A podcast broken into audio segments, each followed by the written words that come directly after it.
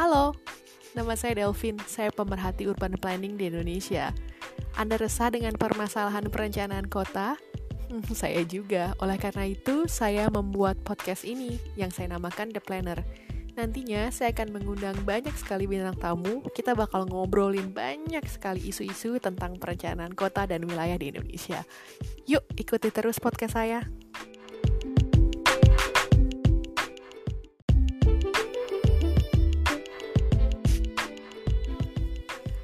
Tamu saya yang pertama adalah Ibu Messi Sinta Dewi. Jadi beliau mendapatkan gelar doktornya dalam bidang Environmental Science dari Universitas Indonesia di tahun 2017 dengan disertasi yang berjudul Carbon Footprint Model by Green Building Implementation to Achieve Sustainable City. Kali ini kita bakal ngomongin pertanian urban atau yang terkenal dengan nama urban farming. Jadi buat kamu yang penasaran apa itu pertanian urban, yuk ikuti obrolan saya dengan Ibu Messi.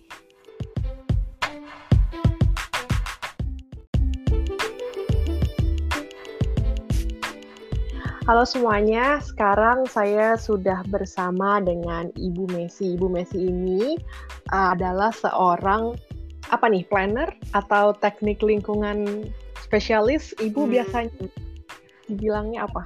Environmental planner kali ya. Environmental planner, menarik sekali. Uh, jadi dengan ininya apa plannernya? Hmm, jadi Bu Messi ini mendapatkan gelar doktor di Universitas Indonesia. Benar ya Ibu ya? Hmm, betul, uh, betul. Dengan kekhususan carbon footprint model. Ya. Dan uh, S2-nya di ITB dengan perencanaan kota dan wilayah. Begitu ya, Bu. Uh, jadi malam ini kepengen banget ngomongin soal urban farming, ya kan? Uh, Sebenarnya latar belakangnya ada sebuah kegelisahan bahwa apa iya uh, dengan isu ketahanan pangan, food security di Indonesia ini, um, ya dulu kan kita tahu ya Bu ada dinyanangkan kayak soal sembada pangan atau apa pun itulah namanya. Kalau menurut Ibu sendiri, urban farming itu apa sih? Ya, gini. Sebenarnya kan uh, harusnya gitu ya untuk satu perencanaan wilayah yang besar itu tidak perlu ter uh, di apa ya terpisah-pisah sini pertanian gitu ya. So, kemudian yang satu khusus kota aktivitasnya ekonomi di perkotaan tidak menyentuh pertanian sebenarnya konsep seperti itu ya di di zaman sekarang tuh nggak uh, bagus gitu. Jadi kalau kalau saya pernah pernah ke apa suatu ya di Norwegia di Oslo. Jadi mereka tuh bilang sudah waktunya kita tuh kembali ke siklus yang lingkarannya tuh kecil gitu.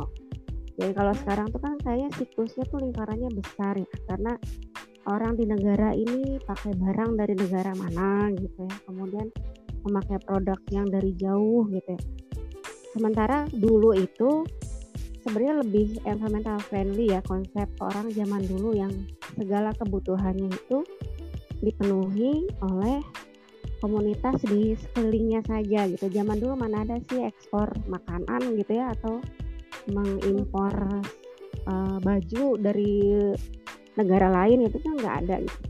Jadi semua ekonomi itu berputar dalam siklus yang kecil dan itu justru lebih terhadap lingkungan juga efeknya lebih kecil gitu ya, lebih uh, apa dampak pencemarannya lebih lebih bisa ditekan. Nah, ini kaitannya dengan urban farming ya. Urban farming itu sebenarnya memindahkan konsep pertanian konvensional itu ke perkotaan karena kota itu biasanya tidak punya kemampuan untuk memberikan apa uh, kebutuhan pangannya gitu ya karena hanya sempit lah gitu. Karena memang orang-orangnya juga tidak tertarik lagi ke pertanian biasanya kalau yang di perkotaan itu. Nah muncullah ide untuk kembali gitu ya memenuhi kebutuhan pangan oleh komunitas sendiri. Nah, jadi hmm. urban farming ini bukan hanya tanaman ya, tapi ada juga peternakan. Mungkin bisa uh, contohnya pelihara ikan sendiri gitu ya kan zaman dulu kayaknya kayak hmm. nenek-nenek kita tuh yeah. di depan rumahnya ada kolam ikan, kemudian juga punya kebun gitu ya, semua dipenuhi sendiri gitu. Nah, memang se apa se seperti zaman dulu banget tuh nggak mungkin lah nggak mungkin hanya konsepnya saja yang kita coba adopsi lebih sederhanakan gitu di perkotaan gitu. Nah untuk di Indonesia tuh udah ada undang-undangnya itu mengenai ketahanan pangan gitu bahwa kita tuh harus e, berusaha menyediakan pangan dari negara sendiri. Jadi pada saat satu negara menghadapi permasalahan contohnya seperti sekarang nih lagi di blok semua gitu ya. Kita nggak lagi nggak lagi terganggu gitu kebutuhan pangan kita kebutuhan sandang semuanya sudah bisa dipenuhi oleh negeri sendiri. Mungkin itu sih ya garis besarnya gitu garis besar dari um, farming ini gitu. Ini menarik ya. Tadi kan ada bilang kalau kita harus um, meninggalkan istilahnya kayak dok bukan doktrin kayak kiblat planning yang bahwa oh uh, kegiatan kota tuh harusnya tidak ada pertanian. Mm -hmm. Karena kalau dulu kan ada kalau oh kalau kegiatan pertanian tuh lebih cocok di perdesaan atau di rural aja mm. gitu. Tapi ini Bu Messi menggarisbawahi bahwa bisa juga loh di kota tuh di mix dengan si pertanian dengan cara urban farm farming ini mm. gitu apa ini nanti bakal jadi shift gitu bahwa tidak ada lagi boundary oh ini lo desa dengan pertaniannya dan ini kota dengan aktivitas ekonominya produksi industri segala macam gitu. Iya harus harusnya sih kalau secara konsep gitu itu yang justru lebih baik gitu ya. Jadi satu daerah itu bukan hanya satu negara gitu ya satu daerah gitu harus bisa memenuhi segala aktivitasnya sendiri gitu segala kebutuhannya sendiri. Jadi sebenarnya kayak di uh, luar daerah pun gitu ya jangan hanya pertanian toh kan mereka juga sebenarnya banyak kebutuhan di luar pertanian yang harusnya juga tersedia tanpa harus meminta dari kota untuk didatangkan ke sana contohnya kayak di Papua itu kan jadinya mahal sekali segala macam ya karena uh, hmm. di luar di luar bahan pangan gitu ya yang yang harus di apa didatangkan dari luar daerah kan jadi mahal sekali gitu karena perjalanannya aja udah butuh waktu gitu untuk ke sana. Kenapa nggak semua daerah itu punya kemampuan untuk menyediakan segala sesuatunya sendiri gitu. Itu uh, siklusnya menjadi dalam lebih pendek gitu ya siklus uh -huh. ekonomi, siklus kehidupannya, siklus energinya juga menjadi lebih pendek. Dan kalau siklus itu lebih pendek biasanya, maka uh, dampak lingkungan, sisa energi apa ya? Kalau entropinya juga lebih kecil. Hmm. Gitu. Tapi dalam hal ini apakah semua produk pertanian? Karena kan di sini tadi kan Bu Messi juga bilang bahwa adanya komunitas, um, berarti kan kita sebenarnya tidak bisa memungkiri fakta bahwa kita tidak bisa memproduksi nah. kebutuhan kita secara ya tahulah secara kita hidup makanan pokok aja ada berapa macam hmm. gitu kan. Uh, tadi ibu bergaris bawain juga pentingnya ada komunitas dan sebagainya gitu. Pertanyaannya adalah skalanya harusnya hmm. seperti apa? Yang cocok. Yang cocok. Katakanlah di Jakarta dan Jabodetabek gitu. Iya. Yang benar-benar kota ya. Skala apa nih? Skala pertanian skala pertaniannya atau skala? Ya, skala uh, ska, skala urban farming farmingnya. urban farming itu uh, yang dikatakan ideal tuh secara apa gitu? Apakah komunitas itu pada level RT RW atau ah, iya. mungkin nggak secara RT RW atau mungkin dia secara rumah tangga? Kayaknya kalau rumah tangga kayak agak, agak berat. Agak berat ya, rumah tangga. Kan ya rumah paling enggak kalau menurut saya satu kota ya. Kalau kecamatan agak beratnya uh, mungkin ada beberapa pertanian nggak yang nggak bisa apa ya nggak bisa hanya di rumahan atau hanya di skala kecil. Jadi sebenarnya tetap satu kota itu harusnya menyediakan lahan pertanian untuk satu perkotaan. Gitu. Kayak di Tangerang itu kan uh, tinggal berapa persen ya yang saya tahu dan itu makin itu pun itu pun lahan tidur gitu sebenarnya bukan lahan pertanian yang dialokasikan untuk pertanian. Kalau menurut saya kalau ini minimal skala kota lah gitu yang harusnya sudah diarahkan untuk bisa apa ya mengakomodir kebutuhan pangan sendiri gitu. Tapi bicara soal lahan, um, kenapa menurut saya ilmu urban planning itu menarik karena kita ada uh, kita nggak bisa pungkirin lahan itu adalah sesuatu yang istilahnya diperebutkan tanda hmm. kutip ya jadi lahan kayak alih fungsi lahan, not, not alih fungsi lahan, uh, penggunaan lahan kayak land use itu tuh sesuatu yang uh, istilahnya mewah langka yang kita harus benar-benar pastikan ya kan ya di perkotaan ya bu ya ibu tahu hmm. sendiri kan mahal dan sebagainya bagaimana merubah paradigma bahwa dengan minimnya lahan di perkotaan ini, oh harus nih harus dipakai urban framing farming aja. Aku dari tadi keliru mulu ngomong framing. Ya. Kamu kenapa hari ini? Kamu mau ngomong framing apa hari ini? Gak tahu ini. ya, uh, sebenarnya kan uh, lahan mahal dan segala macam masalah yang timbul itu karena ada konsentrasi kegiatan tertentu saja gitu di satu kegiatan tertentu di satu daerah saja gitu nggak balance oh. antar daerah itu gitu yang menyebabkan uh, kesenjangan harga lahan kemudian kenapa orang tetap mau ke kota semua gitu walaupun mahal kan mereka hmm. bela-belain ya beli lahan di sana karena memang kesempatan untuk berusahanya lebih besar gitu kalau misalnya tidak terkonsentrasi seperti itu ya pasti uh, masalahnya juga akan uh, apa ketertarikan untuk pindah ke kota juga akan turun gitu ya. Kemudian masalah lahan terbatas juga akan akan turun juga gitu. Bisa bisa terdiversifikasi di daerah lain. Nah kita kembali ke itu aja apa ya? Ke urban farmingnya gitu ya. Ya Iya nah, silakan. Nah, jadi kan di Indonesia ini uh, kalau berdasarkan data tahun 90 sampai 92 itu ada sekitar 19,7 persen penduduk Indonesia yang kelaparan. banyak. banyak sekali berapa juta ya penduduk Indonesia pada tahun itu. Kemudian turun sih gitu ya pada oh. itu mungkin uh, apa mendekati masa-masa waktu krisis moneter itu naik, kemudian turun kembali antara tahun 2014 sampai 2016 itu jadi 7,9 persen. Nah, ini apa faktor pertumbuhan ekonomi waktu itu yang membuat apa angka kelaparan ini menjadi uh, turun gitu ya hingga hingga 50 persen kurang lebih dari 19,7 jadi 7,9. Nah, karena adanya uh, wacana untuk menekan terus tingkat kelaparan ini kemudian dikeluarkanlah Undang-Undang Nomor 18 Tahun 2012 juga tentang ketahanan pangan. Nah, hmm. uh, masalahnya adalah yaitu oke okay lah gitu ya untuk daerah-daerah yang lahannya masih uh, banyak uh, mungkin bisa hmm. memang lebih mudah gitu ya didorong untuk uh, usaha pertanian untuk menyediakan pangan sendiri. Yang jadi masalah kan perkotaan nih, gitu. perkotaan seperti apa gitu.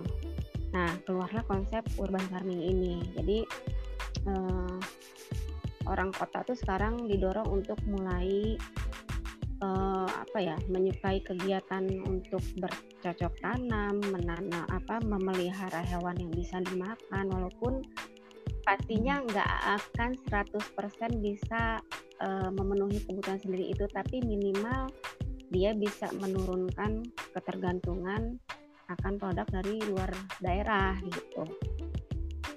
Oke. Okay. Lalu apa nanya nanti yang membedakan uh, urban framing lagi kan urban farming ini dengan pertanian konvensional lainnya?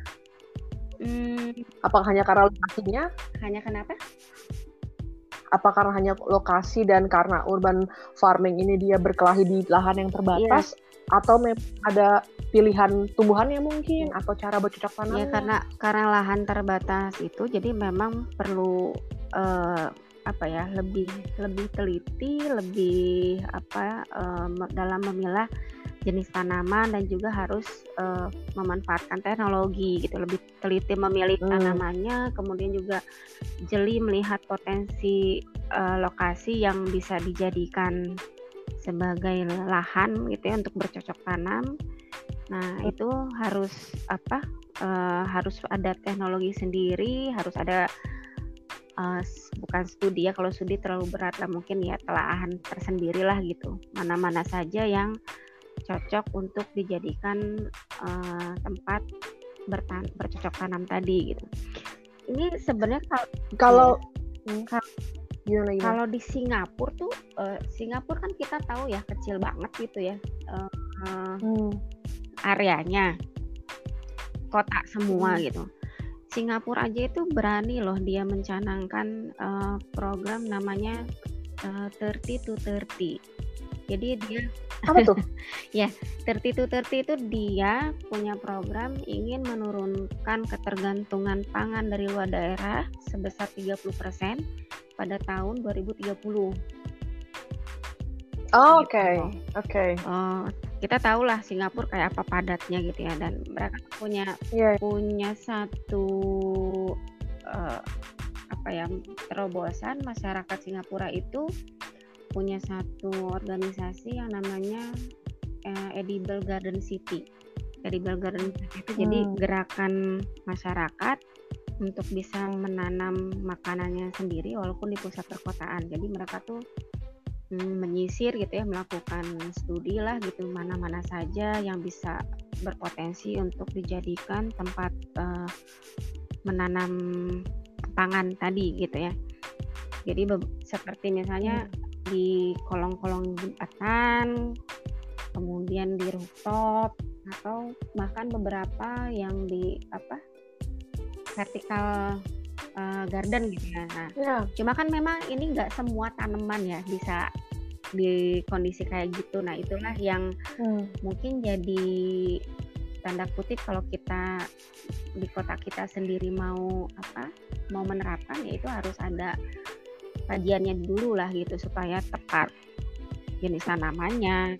Kalau nah seorang pengambil kebijakan gitu ingin memulai pertanian urban ini di kota mereka harus mulai dari mana dulu karena dari tadi kayaknya ini tuh kayak kompleks ya karena permasalahan perencanaan kota kan sebenarnya sudah kompleks hmm. dari sananya gitu terus ini ketambahan lagi uh, urban farming uh, farming yang beneran dia harus dipikirkan segi tanamannya segala macam lahannya gitu harus mulai dari mana sih itu mulainya jangan dari uh, demand. Kalau dari demand pasti nggak akan bisa kita mensuplai demandnya orang perkotaan. Okay. Tapi dari potensi lahan, bukan lahan, lahan, lahan dalam arti bukan tanah ya, potensi hmm. uh, area yang bisa dijadikan sebagai ini apa?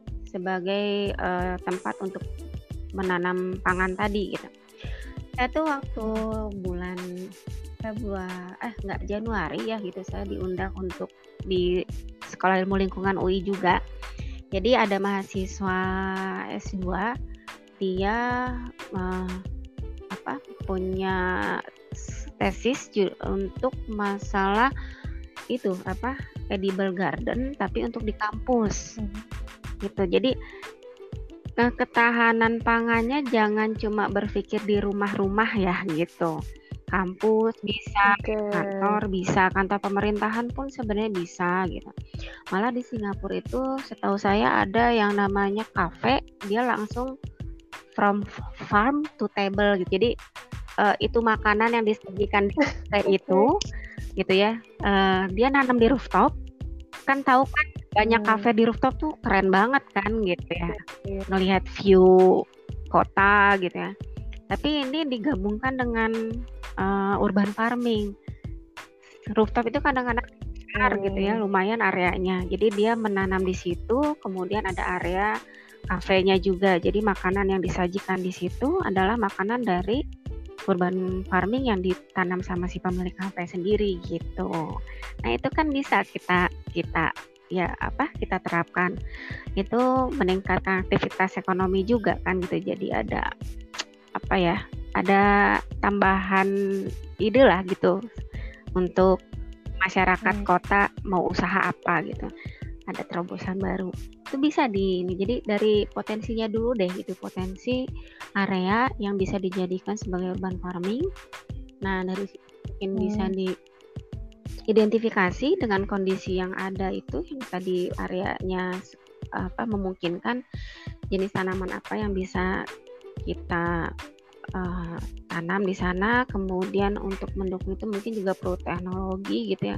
Teknologinya nggak usah yang apa berat-berat ya. Mungkin bisa hidroponik tambulapot atau kalau misalnya yang vertical garden itu kan kadang-kadang yang jadi kekhawatiran adalah uh, akar tanamannya bisa merusak dinding uh, dinding hmm. bangunan gitu. Nah itu perlu teknologi. Ada sih beberapa arsitek tuh menyarankan jadi sebenarnya nggak nggak nempel ke dindingnya gitu coba tapi ada kawat lain gitu yang di depan dinding itu jadi nggak nggak langsung attach ke dinding akarnya jadi nggak mengganggu ya yang yang itu kan sebenarnya udah banyak ya penelitian seperti itu tinggal tinggal mungkin kita menghitung visibility-nya dengan harus menyediakan teknologi, kemudian nanti gimana sistem memanennya kalau di vertical garden apakah itu nanti uh, harganya uh, masih masuk akal harusnya bisa bersaing dibandingkan dengan kita mendatangkan uh, pangan dari luar daerah gitu. Kalau dari luar daerah kalau mungkin teknologi uh, kalau melihat dari tadi ya Bu Messi kan banyak banget tuh kampus, kafe. Berarti di sini akan banyak banget aktor dalam artian masyarakat yang harus terlibat ya kan. Iya. Begitu kan tumbuhin komitmen mereka. Kadang kalau saya punya kafe, oh konsep ini apa pertanian urban. Tapi kan konsep kafe saya katakanlah futuristik yang nggak nyambung sama si kafe dan kadang orang kan punya interestnya sendiri. Itu gimana cara menyambut komitmen dari semua lapisan masyarakat? Ya, memang itu butuh apa ya? Uh, upaya merubah mindset yang cukup besar juga gitu ya.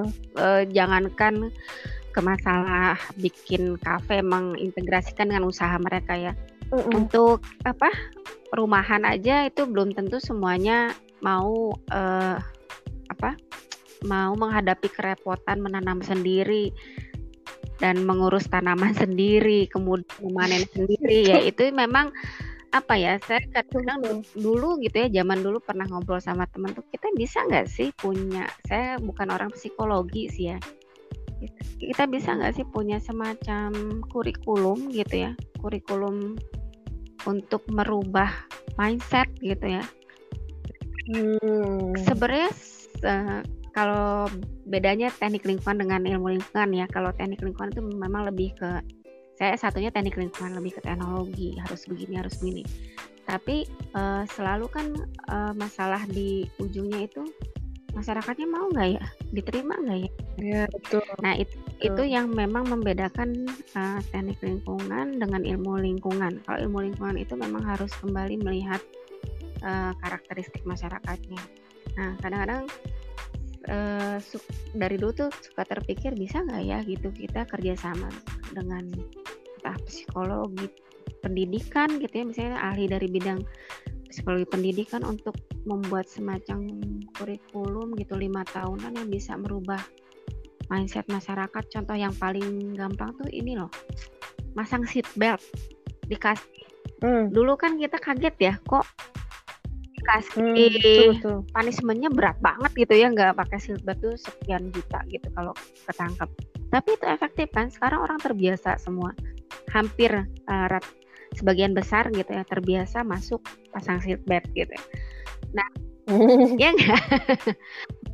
tapi jadi kayak daya paksa gitu ya. kan kayak terpaksa deh daripada uh, didenda jutaan. Iya tapi uh, dampaknya bagus kan gitu. Maksudnya saya juga enggak gitu maksudnya itu hanya salah satu contoh. Mungkin ada metode lain kalau orang dari psikologi pendidikan gitu eh, atau psikologi masa gitu kan mungkin itu lebih lebih paham ya untuk masalah merubah mindset itu. Jadi memang hal seperti ini tuh nggak bisa diserahkan sama salah satu bidang aja gitu harus ada hmm. integrasi nih dari berbagai dari orang ekonomi juga mungkin gitu yang bisa mem, apa, memberikan pandangan dari sisi ekonomi. Ini memang mungkin di jangka pendek uh, bakal rugi gitu ya tapi jangka panjang segini loh untungnya gitu. Kita kan uh, memikirkannya jangka panjang gitu. Kemudian mungkin dari apa psikologi masa bisa memberikan cara gitu ya uh, kebijakan apa sih tools apa dari pemerintah yang bisa membuat masyarakat ini berubah mindsetnya kemudian mungkin juga pola apa sosialisasinya seperti apa gitu ya yang membuat mereka tuh um, akhirnya benar-benar tertanam bahwa ini tuh penting loh gitu. Sebenarnya kayak sekarang ada kasus eh, bukan kasus ada wabah corona nih jadi bisa jadi satu starting point loh di mana-mana pasti lebih hmm. aman ngambil makanan di depan rumah sendiri daripada kita ngambil makanan dari tempat antah berantah gitu ya itu bisa, bisa betul, jadi starting betul. point juga buat apa mendorong mereka mulai memikirkan ayo dong gitu mulai uh, memikirkan apa menyediakan makanan sendiri itu bahan makanan sendiri gitu. Hmm. Uh, tadi kan udah Singapura. Mm -hmm. Ini pertanyaan terakhir dari saya. Tadi kan Singapura tuh contoh yang top down ya. Jadi pemerintahnya mencanangkan 30 to 30 mm. gitu. Tapi kalau saya, saya kan lebih tertarik melihat bagaimana masyarakat, orang gitu yang yang di bawah gitu dari si tier planning stakeholder ini kan um, sebenarnya lebih efektif dimulai dari sebuah komunitas yang bergerak dulu kah atau dari seperti Singapura yang oke okay, pemerintahnya yang bilang sekarang mau nggak mau kita tahun 2030 kita harus 30% sekian-sekian gitu. Mana yang lebih efektif untuk pertanian urban? Di Indonesia lah gitu katakan. Kalau di Indonesia kayaknya memang harus dari uh, ada kebijakan dari pemerintah dulu ya. Sebenarnya ini juga oh, okay. uh, eh, yang edible garden city itu bukan pemerintah, itu masyarakat oh, iya. inisiasi. Yeah. Cuma memang tertib tertitu tertinya itu memang uh, tertib baik tertinya itu memang pemerintah yang mencanangkan. Jadi kayak gayung bersambut ya, gitu ya? Ya memang uh, perlu sih semua stakeholder kalau udah gini ya. Uh, ya. Tapi memang untuk kasus Indonesia kayaknya harus dari apa pemerintah dulu yang eh mulai gitu. Nambah satu pertanyaan lagi. Uh, kadang saya melihat ini yang sebenarnya saya agak miris ya dengan melihat kondisi um, uh, demografik masyarakat Indonesia bahwa ada suatu kesenjangan bahwa uh, di Indonesia itu orang belum bisa berpikir untuk sustainable. Dalam artian aku mau makan apa besok? Bukan. Jadi dia baru memenuhi kebutuhannya saat ini gitu. Jadi dia tidak berpikir jangka panjang. Sedangkan kalau yang masalah itu tadi yang edible city dan sebagainya ini kan harus ada pemahaman dari masyarakat sendiri bahwa uh, kita tuh udah nggak bisa loh punya supply footprint yang sepanjang itu harus ngambil dari daerah di luar carbon footprintnya banyak terus nanti ke climate change dan sebagainya. Jadi kan itu kayak kita harus berpikir di masa depan gitu kan. Hmm. bagaimana sih triknya untuk ini kan sih kalau saya nih uh, masyarakat ini belum bisa diajak berpikir untuk uh, 30 tahun ke depan atau 20 tahun ke depan. Untuk masyarakat negara maju mungkin itu sesuatu yang memang sudah mereka pikirkan gitu. Itu gimana ngatasinnya? Ya memang kita harus menunjukkan keuntungan jangka pendek ya mau nggak mau gitu kalau okay. masyarakat yang uh, kita tuh jadi uh, ya contoh yang paling mudah itu ini uh, lebih organik loh kalau bikin sendiri. Kita nggak tahu kalau kita ngambil sayuran dari tempat lain tuh pakai pestisida enggak gitu biasanya jadi lebih dikedepankan benefit yang bisa mereka dapatkan langsung supaya mereka tertarik gitu untuk mau mengadop program kayak ini. Memang kalau misalnya kita bawa mikir ke carbon footprint apa gitu ya nggak nggak nyampe lah itu. Hmm. kemudian mungkin juga bisa kasih juga dari sisi ekonomi. Coba kalau biasanya beli sayur uh, habis berapa gitu ya dengan menanam ini modal awal sekian gitu. Tapi dalam waktu lima bulan kita sebenarnya jadi lebih hemat loh. Karena yang beli apa perlengkapan hidroponiknya kan nggak terus-terusan kan. Paling nanti tinggal beli hmm. bibit aja yang jauh lebih murah dibandingkan dengan beli sayuran yang sudah jadi gitu di di luar. E, paling bisa bisa didorongnya ke situ gitu. Menunjukkan benefit yang bisa mereka dapatkan langsung dengan mengadop program ini gitu. Hmm. itu aja sih. Apalagi ya? Statement terakhir deh. Udah mau 30 menit nih kita. Ya? nggak berasa ya? Buat nyubi statement terakhir. Terus terus gimana? Statement terakhir. Pesan terakhir. Pesan saya ya ke kesimpulannya atau apa yang mau disampaikan kesimpulannya. Mari kita menanam. Kenapa kenapa? Ayo menanam jagung di ladang. Bukan. Kesimpulannya gitu ya mari kita memendekkan siklus hidup kita. Aduh mati dong saya. Bukan siklusnya tuh kayak gini loh apa sebenarnya kita bisa bisa kembali belajar dari nenek nenek kita zaman dulu kayak nenek kita zaman dulu yang mereka tuh survive gitu tanpa harus iya. ke mana-mana gitu.